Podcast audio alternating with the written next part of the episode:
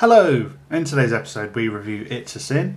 We talk about homophobia a lot because it was the major oppression in the show It's a Sin, but there was, of course, a lot of biphobia and racism coupling HIV and AIDS reporting and also the handling of the pandemic in the 1980s and now. Just wanted to flag that up.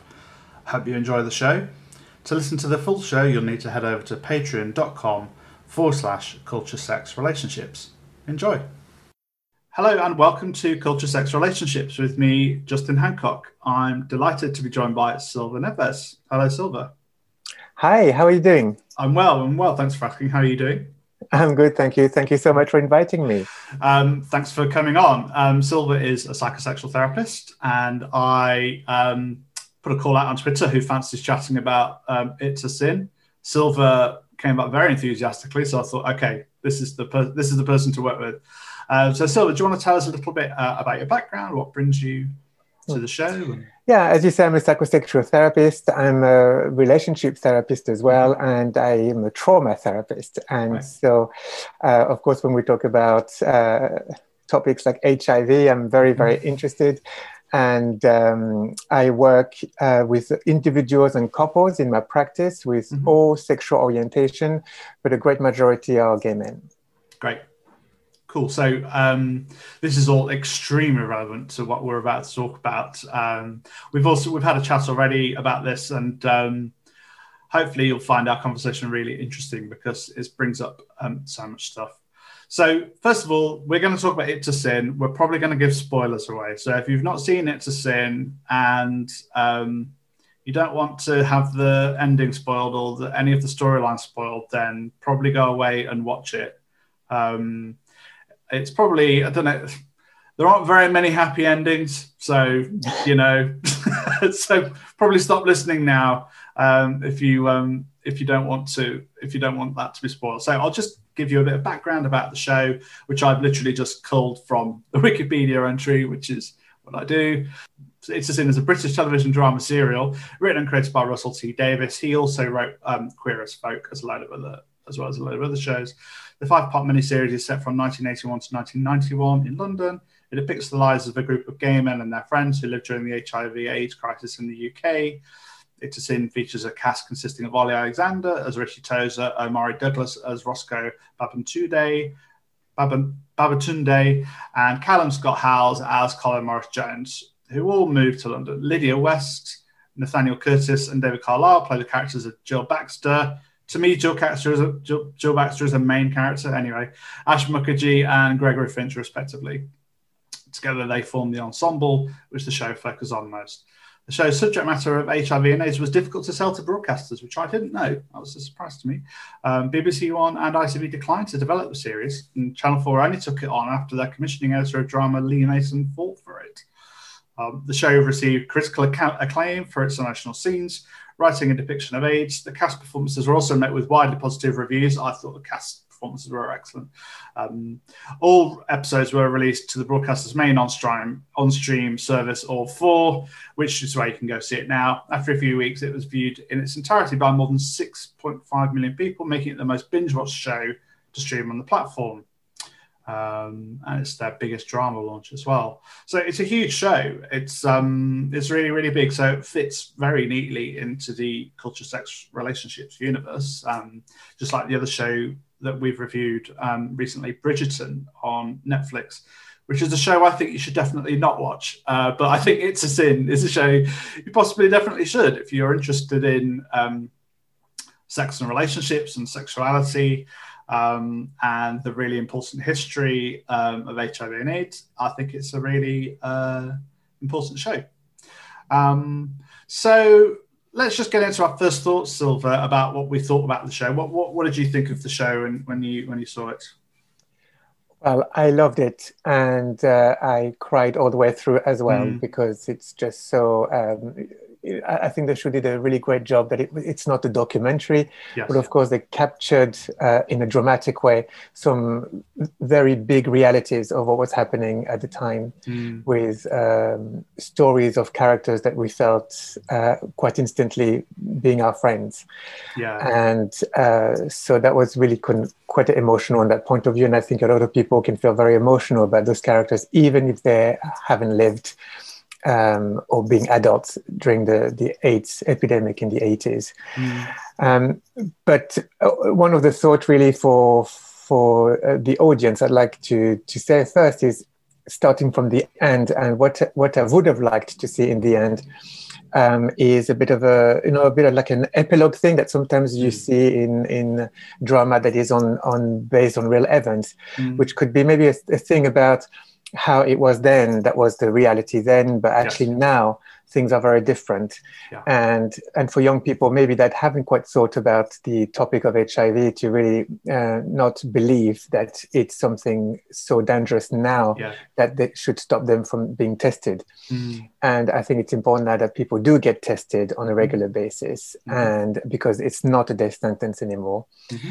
And even though there is quite a lot of things out there on the media about this, I think it's easy to forget that now, if you uh, are HIV positive and you go on medication, you become um, undetectable. The viral load mm-hmm. become undetectable, and that means you can't transmit the virus either. Mm-hmm. And that's a really important message for young people to know now. It wasn't the case then, but now it is. And the tests are really easy as well and fat free. You can test yourself too. You can just order a test to have at home. It's a simple and actual painless fingerprick test. Uh, you don't see any needles. Um, so easy. So it's so easy. Um, the I was actually um, it, I'm glad you brought that up because uh, apparently when the show aired they didn't originally have anything like that. Um, they didn't even. It's common for TV shows to have um, you know further information about this. Head to this website or to have like to even have something in the closing credits. Apparently they they did when they broadcast it. I think um, I think THT, uh, formerly known as the Terrence Higgins Trust, brought it up with them um, to say, look, yeah, you need to have some of this as well because this is uh, a historical drama and things are really different now. Some things in the show are, are similar, but HIV, uh, the treatment of HIV and testing for HIV um, is, is has dramatically changed. Thank uh, thank goodness. Today, of course, we still don't have what we'd call a cure for HIV, but we have extremely effective treatments so that people can live as long a life as anyone else. Um, exactly. And, without, and there's, and there's also PrEP, which is uh, very good because it's also a medication that stops people from being infected with the virus in the first place, mm-hmm. which is very, very good too. I should say here, dear uh, listener, that if you have any young people that you're watching this with, or if you are a young person and you want a bit more, um, if you want some more links and thoughts about the show, I've also written a sex education guide to It's a Sin, which is available at my website, bishuk.com if you just go, if you just Google Bish and it's a sin, it might well come up. Um, but if you just go to the website and search for there, you'll find it. Um, I was really, I thought that it was a really powerful show in terms of storytelling because uh, as a sex educator um, and uh, as someone who's not lived in a community that has been directly affected by HIV, it's it's possible to kind of read about the HIV uh, crisis of the 80s and to be kind of detached from the kinds of uh, the kinds of grief, the kinds of the horrors of what must have happened. You know, so the the stories of grief and the stories of loss were so powerful. Yet, um, as we'll talk about in a bit, the the inability for various characters to be able to grieve mm-hmm. was really really powerful.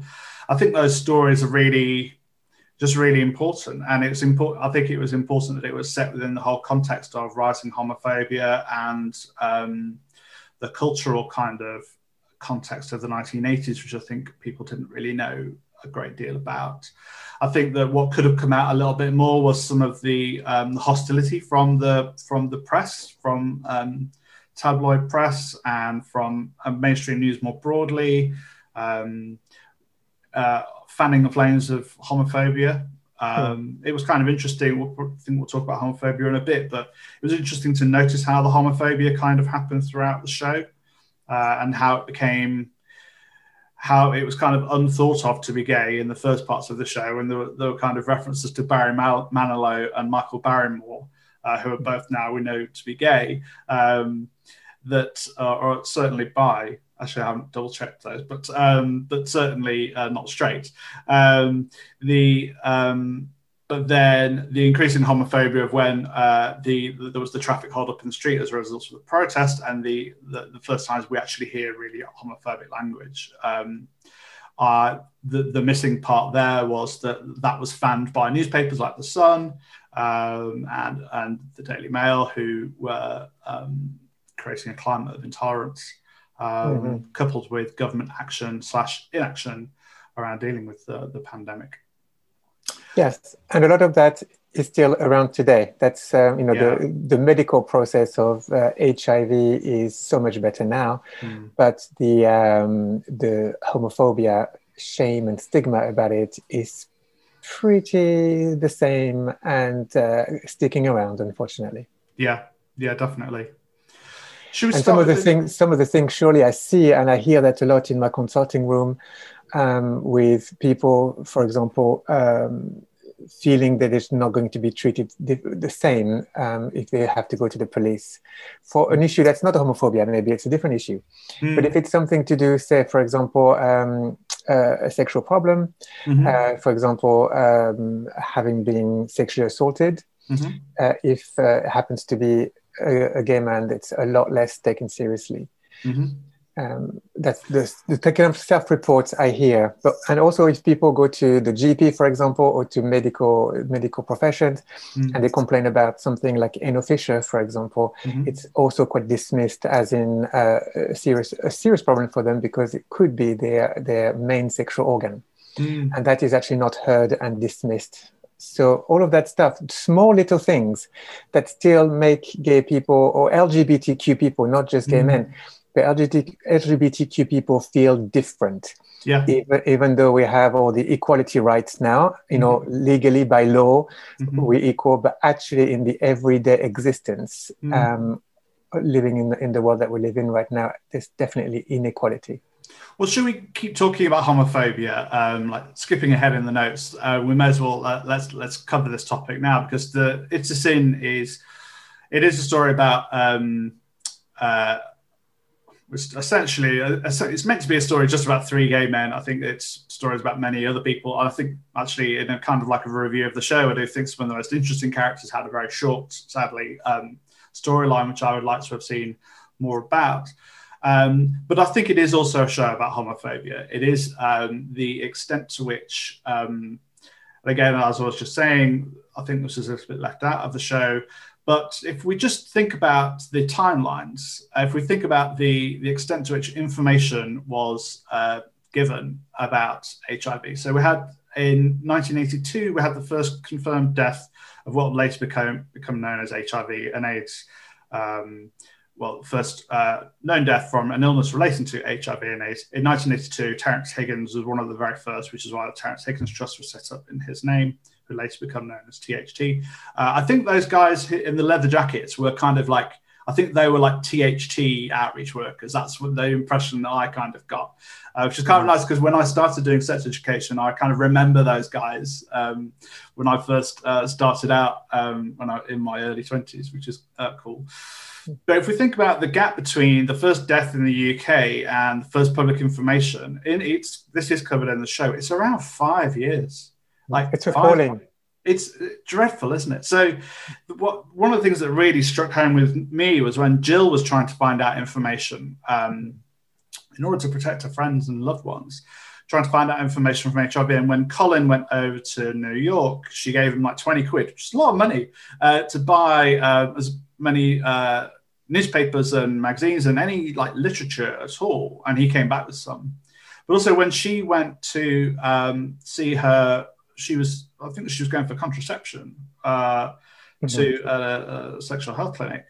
She asked for some information on HIV and AIDS. This would have been the 1983 episode, I think. And not only was there no information, it, the, the response from the doctor was, well, why would you need that? Why would I have that?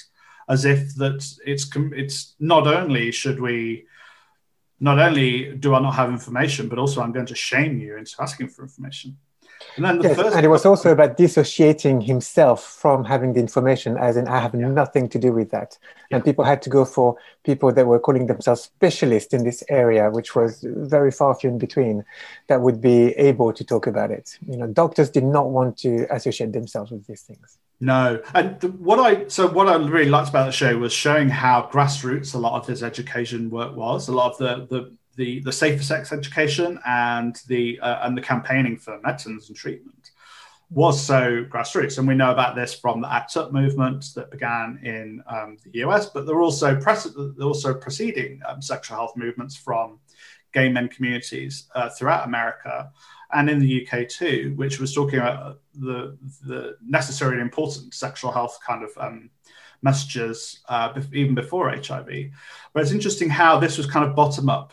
And so the whole process of really trying to um, inform and keep safe people around HIV came from p- people most at risk. And this is um, something we still see today, I think, as well.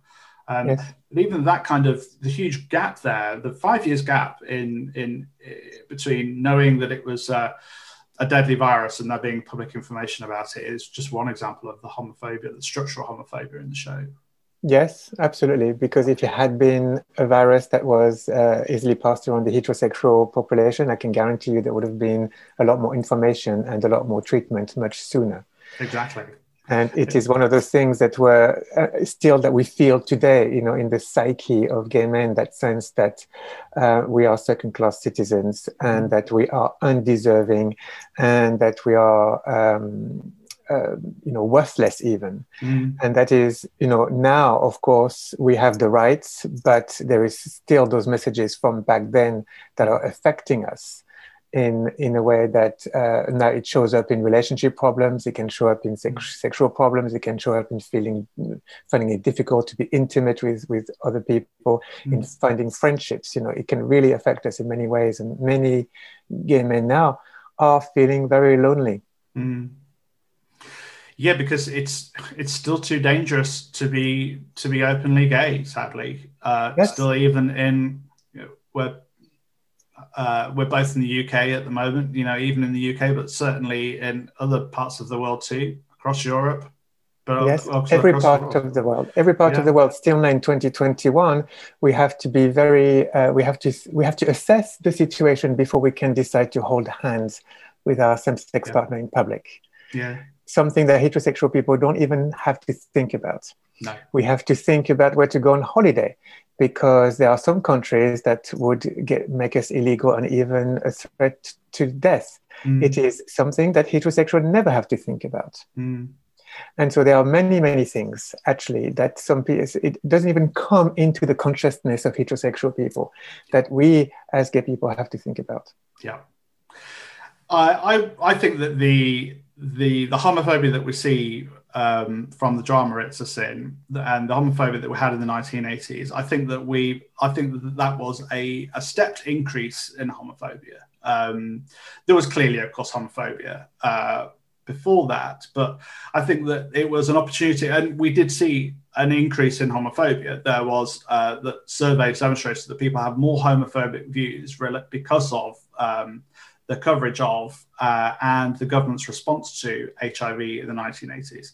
And I don't think we've ever recovered from that. I think that the way that it was, um, there was such a lack of information, which then led to so much fear mongering about it being something which uh, uh, affected gay men. Obviously, it didn't only affect gay men, it affected many women who have sex with men too.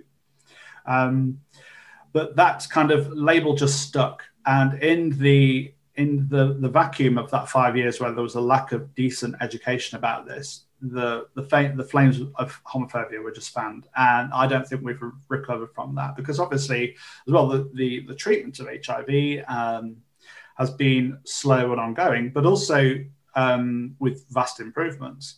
But also there was um, Section 28, so mm-hmm. section 28, well, it's clause 28 of section 2 of the something something government act. I can't remember it off the top of my head anymore. But when I first became a sex educator, we were still not allowed to promote homosexuality as uh, I think the phrase was pretended family value um, or something like that. So we were literally just banned uh, from um, talking about that from even suggesting that to be gay was to be fine and normal, uh, and that gay relationships, gay parenting could all be fine. And obviously, you know, we ignored it, but the the message that sends out is is is tremendous. And that law was only repealed in um, England and Wales, I think, in 2003.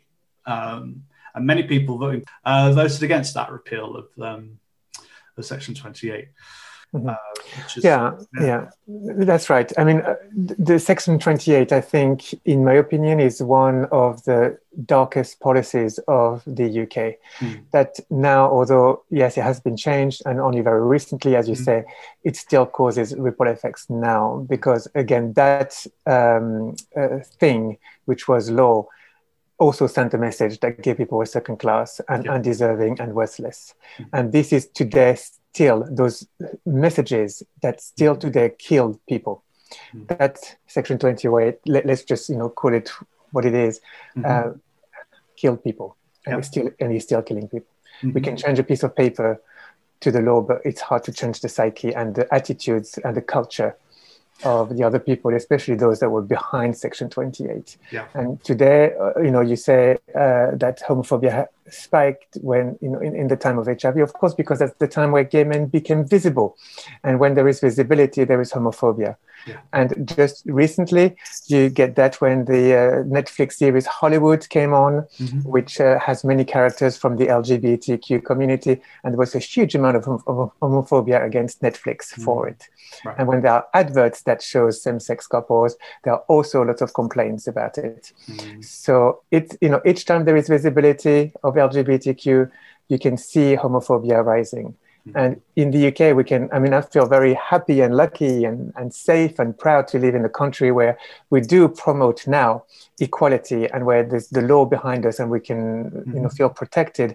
But let's not be fooled by that. Homophobia is still very much alive and it's not treated as um, uh, as head on as mm-hmm. other forms of um, minorities at the moment. A lot of people still turn a blind eye to it. Yeah.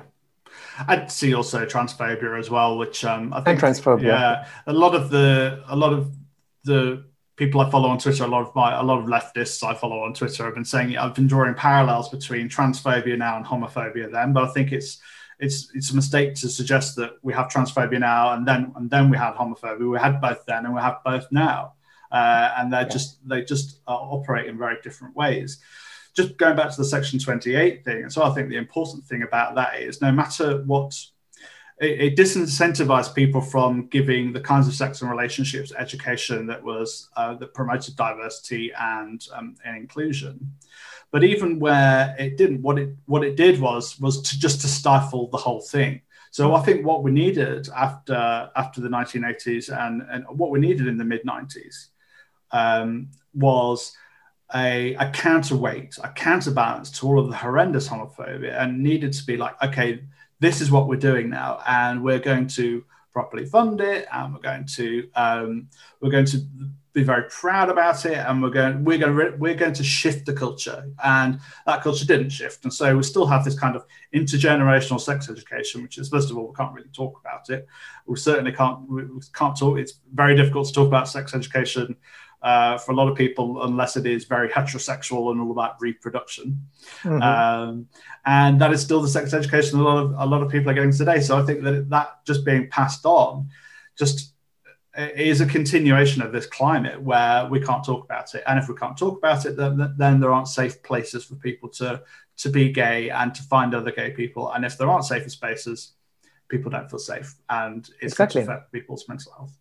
Yes, absolutely, and and you know it's uh, it's that, and it's also the um, the the field of mental health. You know, it's only in 1990 that uh, homosexuality was taken off the disorders list. You know, that's so recent, and so you know that's also a double double whammy with that. Mm. And you know, when you're saying that. Um, uh, you know, back then the, it, was it, there was no res- no research and so on. Well, it's because a lot of people, you know, and Section 28 definitely said that out loud. You know, people would rather gay people did not exist, yeah. and if on top of that there's a virus killing them all, well, even better. Okay, right. that was really kind of a strong message then, and it mm-hmm. came from many people. Some obviously louder people uh, from religious communities who actually mm-hmm. some of them said that it was sent from God as mm-hmm. cleaning up the streets. Yeah. And all of those messages are so damaging and so abusive. And yet, back then in the 80s, it was there were strong messages, they were out there very loud. Mm. Now they're not so strong because the law says we can't say those things, but they mm. come through behind the the back door. Yeah, definitely, and and yeah, we see that in in in in in lots of uh, in lots of ways now nowadays. Still, with as I say, with uh, the idea of um, uh, chemsex and sex addiction, it's just yes. another way of stigmatizing um, often um, gay yeah. men. Yeah, well, sex addiction. Let's talk about that for a second because sure. I'm, I'm, very um, I'm very passionate about this. Mm. Um, people think today when they talk about sex addiction, they think it's actually a medical diagnosis or, or a mm. very proper psychological diagnosis. Actually, it's not at all. And if we look back at history, uh, it was invented, the, the, notion of sex addiction was invented in the 80s, right at the moment of the HIV epidemic. Right. And that is actually because, and that's my opinion, but I think that is because some people, and that was in America, and it was the Puritanism in America mm. um, that uh, decided to uh, take advantage of the epidemic to instill fear in, in a lot of people and pushing the agenda that says that in order to be safe, you have to be heterosexual and monogamous. Right. Or if you're not in a relationship, then the next best thing is abstinence, and that is all. Right. And that was that was used to shame people who liked a lot of sex, mm-hmm. and used and definitely used to pathologize uh, uh, homosexuality, mm-hmm. gay men, and gay sex. Completely and, agree Yes, and that's a movement at the time, it took off because everybody was scared of sex because of the HIV epidemic. So it was, you know, a few people with a PhD behind their name who started to invent a diagnosis and everybody believed them unchallenged because everybody was afraid of it. And unfortunately, that notion of sex addiction still exists today. Mm-hmm. Even though it's completely unfounded. Um, completely unfounded. It's, yes. it's, not in the American Psycho- Psychiatric Association manual. Um, no, it's been rejected or, yeah. over and over again, and yet still not challenged. Yeah. And and although you know, I'm not saying that some people, of course, some people have compulsive sexual behaviors that they do need to see a therapist for, but it is not an addiction and it is not a disease. Yeah. And and um, and yet, though, that notion still sticks around today in 2021. Yeah. Dear listener, if you'd like to listen to um, more about sex addiction, there is a past episode uh, back in the Meg John and Justin archives. Uh, Meg John interviewing Dominic Davies from Pink Therapy. Really good episode. Um, really great episode. Uh, exploring it. Thanks, Silva. Exploring uh, what a problematic term it is, but also one how how we the more effective ways of approaching it, and yeah, referring to compulsive. Um, uh, sex and people having a difficult relationship to sex, and the many reasons why that is massively in part due to sex education. But speaking of sex, shall we talk about the sex in the show? Let's get into the Yes, I just, wanted to say, I just wanted to say one more thing though, because you, you also mentioned that um, is chemsex. And chemsex is more of a kind of modern thing, mm. uh, just because the drugs are more used are more modern now. Mm-hmm. But again, now chemsex is used again to shame people and to pathologize people. Some people uh, call it the new gay plague, mm. and and I think it's really important that we um, also uh, help people understand that a lot more. You know, the, the reason why chemsex is actually so popular right now amongst gay men is again because of homophobia and because of the world that we live in today. Mm. And one of the things that the drugs do is to give a sense of connection without the risk of judgment, which of course you can find that so much easier in a chemsex party rather than feeling it out there in society. Mm. That's one point. But another thing that people don't talk about because somehow it's very it makes people really uncomfortable to talk about sexual pleasure mm. and and when it comes to same-sex pleasure even more uncomfortable but a lot of things that draws people to chemsex is because there's, a, there's an enormous element of pleasure. Mm. And it's pleasure that can be done whilst the drugs dilute the shame uh, mm. associated with it. But in the first place, all of that, the shame, the difficulty, you know, the, the rise in shame and the difficulty with sexual pleasure and embracing your own sexuality in a, in a safe space is mm. also because of homophobia in the first place. Yeah, you're completely right. It's about really examining the, the, uh, the conditions with which um, attract people to chemsex parties rather than stigmatizing the men who go to the parties themselves. That's the really important bit. Yes. Um, and there's a lot of slut shaming that comes with that when people start to uh, criticize people uh, being drawn to chemsex. And, uh, and another hangover from the HIV uh, in the 80s is all, all of those kind of language, you know, the, mm-hmm. the, the, the, slut language or the, um, uh, even like the, the clean, you know, uh, yeah. if you're HIV negative, you're clean. That's really pathologizing. It's really damaging language, Mm. and that's the one that sticks around today um, Sure. on uh, on hookup apps and stuff like that. Which is not to say that um, nothing bad ever happens at chemsex parties, and that there might be uh, there might be places where um, they might be unsafe places uh, for some people. But to pathologize the whole thing is not helpful, um, and it's important to um, to not cause another moral panic that strongly relates to the gay community. Uh, Yes, because if you create another moral panic, people don't talk about it.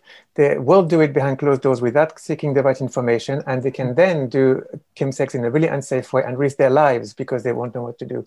But if they talk about it, then they can, you know, look after themselves a lot better. And tackling stigma is a huge part of making people safe, right? Like people don't come forward to sexual health clinics, for example, if they fear that they're going to be judged, if they fear that they're going to be given a bollocking or not given treatment whatsoever, if they feel that that service isn't going to be uh, to to be right for them. Um, the many gay men do actually see, like um, gay men see sexual health services, for, go to sexual health services way more than um, than straight men do. Uh, and so there, so gay men do go to sexual health services, but we, in order to um, to keep gay men safe and to keep everyone safe, we need a lack of stigma, and we have to tackle the stigma. And so stigma is the thing that kills. Yeah. Um, And and today still there are some. I mean, sexual health services are really wonderful now. You know, I mean, it depends where you are in the country, I suppose. Um, but uh, still now, still here, you know, some some gay men say that they've been to uh, to a checkup, and when the questions asked about the number of partners, occasionally they get the nurse that raise an eyebrow, Right. and just that sometimes can be, um, you know, quite shaming for gay men. Yeah. Let's talk about sex. So um, there's a lot of sex in the first first episode, certainly, and maybe the second episode. There is, um, I think, one of my favorite scenes is the. I never thought I'd enjoy listening to Hooked on Classics uh, again. I thought I'd never have to hear that song ever again. I mean, even I'm reluctant to call it a song. It's it's it's kind of a disco remix of various classical music numbers that I remember from my childhood. I think I was about seven when that came out, and I loved it at the time. And now I'm looking at it with completely different eyes because there's a, a sex montage uh, to Hooked on Classics, uh, which has a lot of shagging, a lot of people having very pleasurable looking sex, um, Mhm. and it's just kind of it's great. It's great to see. It's great to see people enjoying sex. Um, and I thought that was just really, it's quite refreshing, isn't it? Just Yeah. and when it makes you kind of realize just how it, how only like a couple of minutes of um, of enjoyable seeing enjoyable sexual activity in a mainstream TV show is still pretty radical. It's kind of it's it's strangely radical. Um, Yes, so many sex scenes are portrayed, whether it's uh, you know heterosexual sex or not. It's portrayed as something really kind of slow and and and, and loving and caring, and look into each other's eyes, and it's going to Yeah. be really intense. Um, but actually, just seeing some uh, casual, light, fun sex scenes is really refreshing, as you say. And, and, Yeah. and when and when it's with you know same-sex partn- uh, partners, even more refreshing. Sure, and it's um, I just really liked how they're showing sex for sex's sake. You know, it's um, these Yeah. people enjoying uh, recreate what would become known as recreational sex, and Yes. that's fine and good. Yeah, exactly enjoying their bodies enjoying the pleasure that their bodies can produce without you know all of the romance and the you know restaurant before sure. I mean, compared with Bridgerton, which uh, Silva, have you seen Bridgerton on Netflix? No, I haven't. Good, just avoid it. Uh, just Okay. avoid it. It's terrible. But there is a lot of shagging in it, but it all has to be. It's all very reproductive. Uh, it's all Oh. about. Well, weird, weirdly, it's not. But anyway, I won't. I won't redo the Bridgerton episode. episode. There's a lot of. There's a lot of coming in blankets. That's all what I'll say. But a lot of, but not necessarily that people are enjoying sex for sex's sake. It always has this kind of romance, and you know. But this is the other thing we're seeing here is what uh, the, the term allosexuality. So it's the term. So it is where people are really, really enjoying sex, uh, and that and that fits in also with their sexuality. So in my sex education guide to this, I was talking about there being not only as their homosexuality or uh, gay sexualities, but also a, a range of how sexual people are. So there was the really the lovely storyline of Colin. And so there was Colin. The three main gay characters that we follow all the way through are uh, Roscoe, Colin, and Richie. And Richie is someone who is really interested in romance and, and certainly interested in sex, but within the context of a sexual relationship a romantic relationship. He was a little bit, he seemed to be a kind of character who was not so into um, recreational sex, or seems like, you know, the, the, I guess in inverted commas, the scene. Uh, Richie certainly was, and Roscoe certainly was. And there were some interesting conversations around that, wasn't there? Mm. Does that reflect um, the does that reflect different sexualities within within the, the gay community as well? Do you think, Silva? Is that yeah, of course, true? Yeah. Yes, of course, because you know the sexuality is so diverse and there's so many different ways to experience sexualities, and people mm-hmm. experience their own sexuality differently. Mm-hmm. And for some people, sexual uh, sex and, and and embracing the sexuality with partnered sex is really really super important, and they need a lot of it to feel satisfied, and that's great. And especially when you are living in a homophobic world, it's even more important to embrace sexuality in that way because the, the sexual pleasure rights for uh, gay people has been uh, fought hard. And yes. so it's actually part of uh, an identity uh, not just something that you do, uh, you know, in between the sheets at night on a Saturday night. You know, yeah. it's it's more in, uh, uh, integral to people's existence and sense of self, actually. Mm. But of course, within that, there's a huge amount of diversity, and there are some people that you know, for, you know, gay people where sex is a lot less important, yeah. and for some people who only would feel sexual attraction if they have uh, a romantic attraction or an intimacy attraction, whereas other people can just feel attracted by other people with no connection, with no emotional connection, mm. but just a physical connection. So, and, and I think Colin might have been one that, you know, he needed um, a sense of connection that was uh, a romantic connection or, mm. something that was more than just sex and definitely not quite interested in, in multiple uh, yes. multiple partner. And unfortunately, I think that was his, his first experience with, with this uh, guy that he was living with at the time mm-hmm. in, in, that in that house.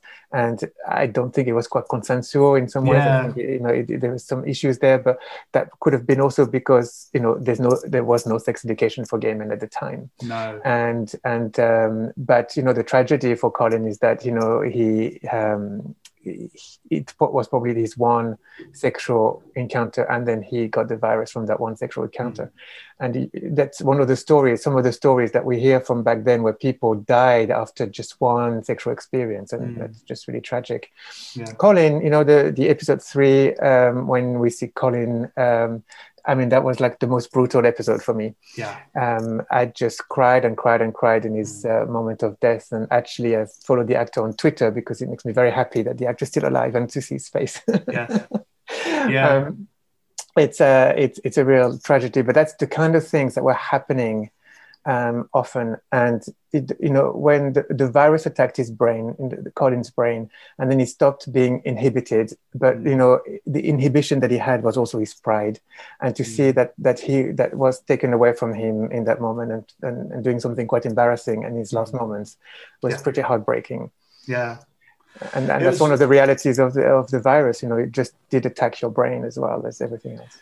Yeah, I mean, it must have been terrifying because people didn't were unaware of exactly how um, the AIDS-related illness manifests itself, and and, and we see it, there's the there's the kind of the common thing that people think about is cancers or um, or pneumonia, uh, but this I had to look it up. It was uh, something called ALS, which is uh, a virus that uh, when we have when our immune systems aren't compromised, we're constantly fighting off, and it's fine. But it's uh, something, yeah, that, that can uh, that can affect the brain, and it must have been terrifying. Um, yes. And, yes, and then there was other people like Roscoe who uh, had a lot of sex and really enjoyed uh, his body and sex life, and you know did not get the virus. And then yeah. people like that sometimes, well, you know, it's not easy for them to because then they have the survivor's guilt, you know, right. what we call the survivor's guilt, the single, why, why Colin, why not me? I mm-hmm. think there was a moment when Roscoe felt really distressed with the fact that Colin died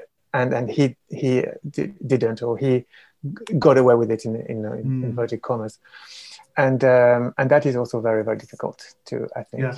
you know. Uh, and of course Richie, who tried to, um, you know, kind of, I think, of course, knew in, on one level.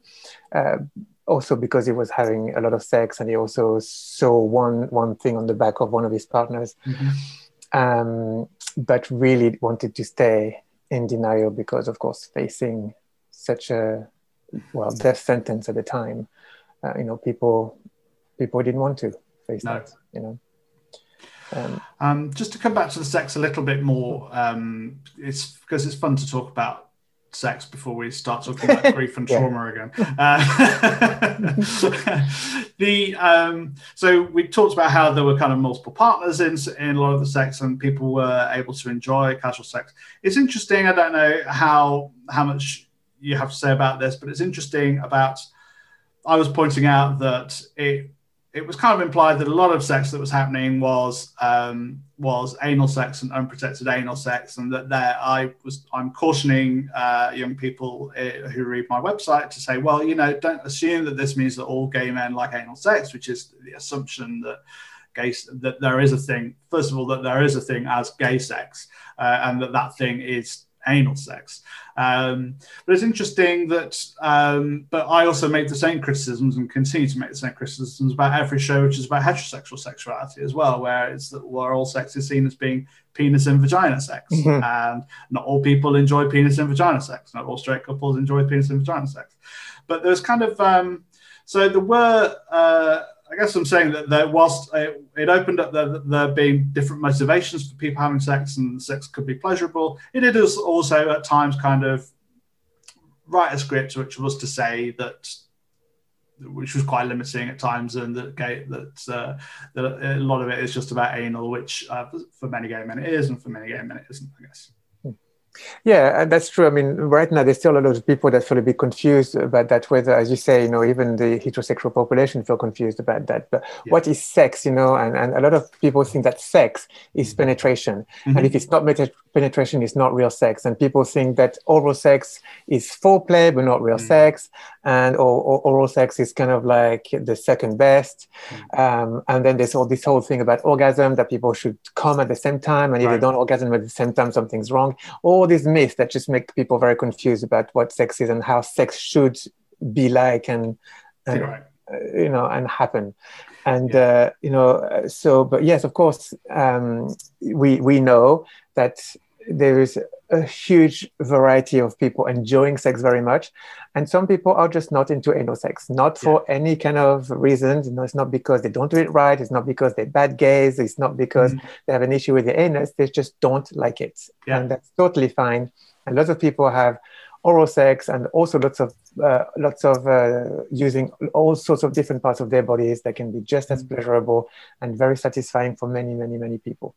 Yeah and but the I guess the the thing that would have been um, in Bridgerton, say, I keep coming back to that because I've there was a lot of sex in that, and I reviewed that recently. If there was anal sex in Bridgerton, that would have been seen as, oh my god, this is you know absolutely outrageous. So it's interesting how kind of norms um, kind of uh, shift and and translate. Mm-hmm. The yes. other thing there as well is that there was a bit there was a bit about condoms in It's a Sin, and a moment where a condom was uh, where Richie and his partner at the time, his name might come to me, who was the actor, were trying to navigate using condoms, and it was the classic kind of can't get the packet open, and then in that time the erection's gone and stuff. And um, but it's uh, I just also wanted to kind of point out that um, for first-time sexual partners, people uh, gay men use condoms as much as straight men do. So it's the if there is it, again, it's a sex education thing. If people come away from watching it and say, well, it's because gay men aren't wearing condoms. Uh, certainly nowadays, gay men are using condoms for first time sexual encounters as,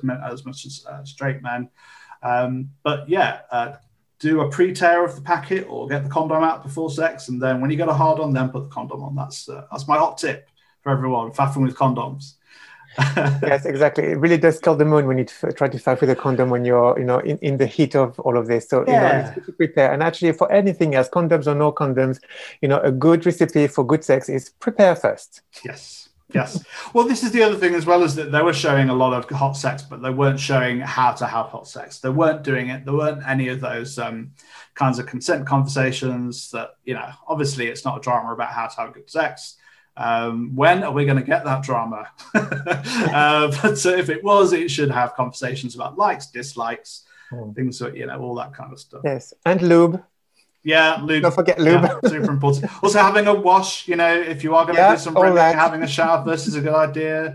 Somebody said to me on Twitter, you know, I really liked how they were saying that not all bodies are like sex ready. You know, that we do need to do some preparation, and that's really interesting because also, you know, um, that if we could have more inclusivity around disabled people and sex, you know, that, that you need to have prep that, that we might need to have our needs met before we can have sex.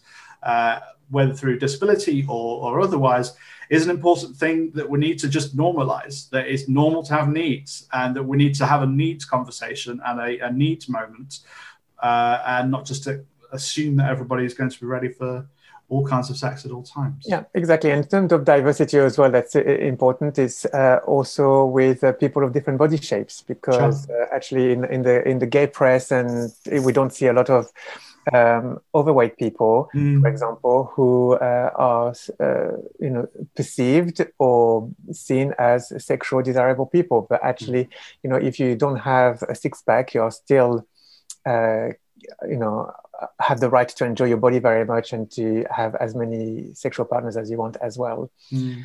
Uh, and the same goes with age. And I think there was a small, a small scene actually in the in the program about which is a judgmental idea about age. Um, yeah. Uh, you know, age is something that's really quite prized in the gay press as well and the, and the gay scene. And again, we don't see enough of um, older people enjoying sex. Mm. And and why not? Because you know, they are around. And i think you know if you're in the gay world and you're not having the right body shape or you're a little bit too old suddenly you become invisible. And that is also a problem. Yeah. It's equating um, sexiness with uh, enjoying sex isn't it? And the sec- and uh, and not critiquing where that our sexy idea what idea of what sexy comes from is socially constructed and sold to us. Um yes. uh, important and thank you so much, Silva, for coming on the show. If you'd like to get in touch with Silva, you can do at www.silvaneves.co.uk. S I L V A N E V E S.co.uk. And if you want to train in clinical sexology, um, you can go to the website instituteofsexology.org. And if you'd like to hear the full discussion um, about It's a Sin, where we talk about grief and trauma and collective joy, um, then head over to the Patreon for the show, patreon.com forward slash culture sex relationships, and you can sign up for as much as you can afford to listen to the extended episode of this and also all the other extended episodes too. Okay, thanks. Bye.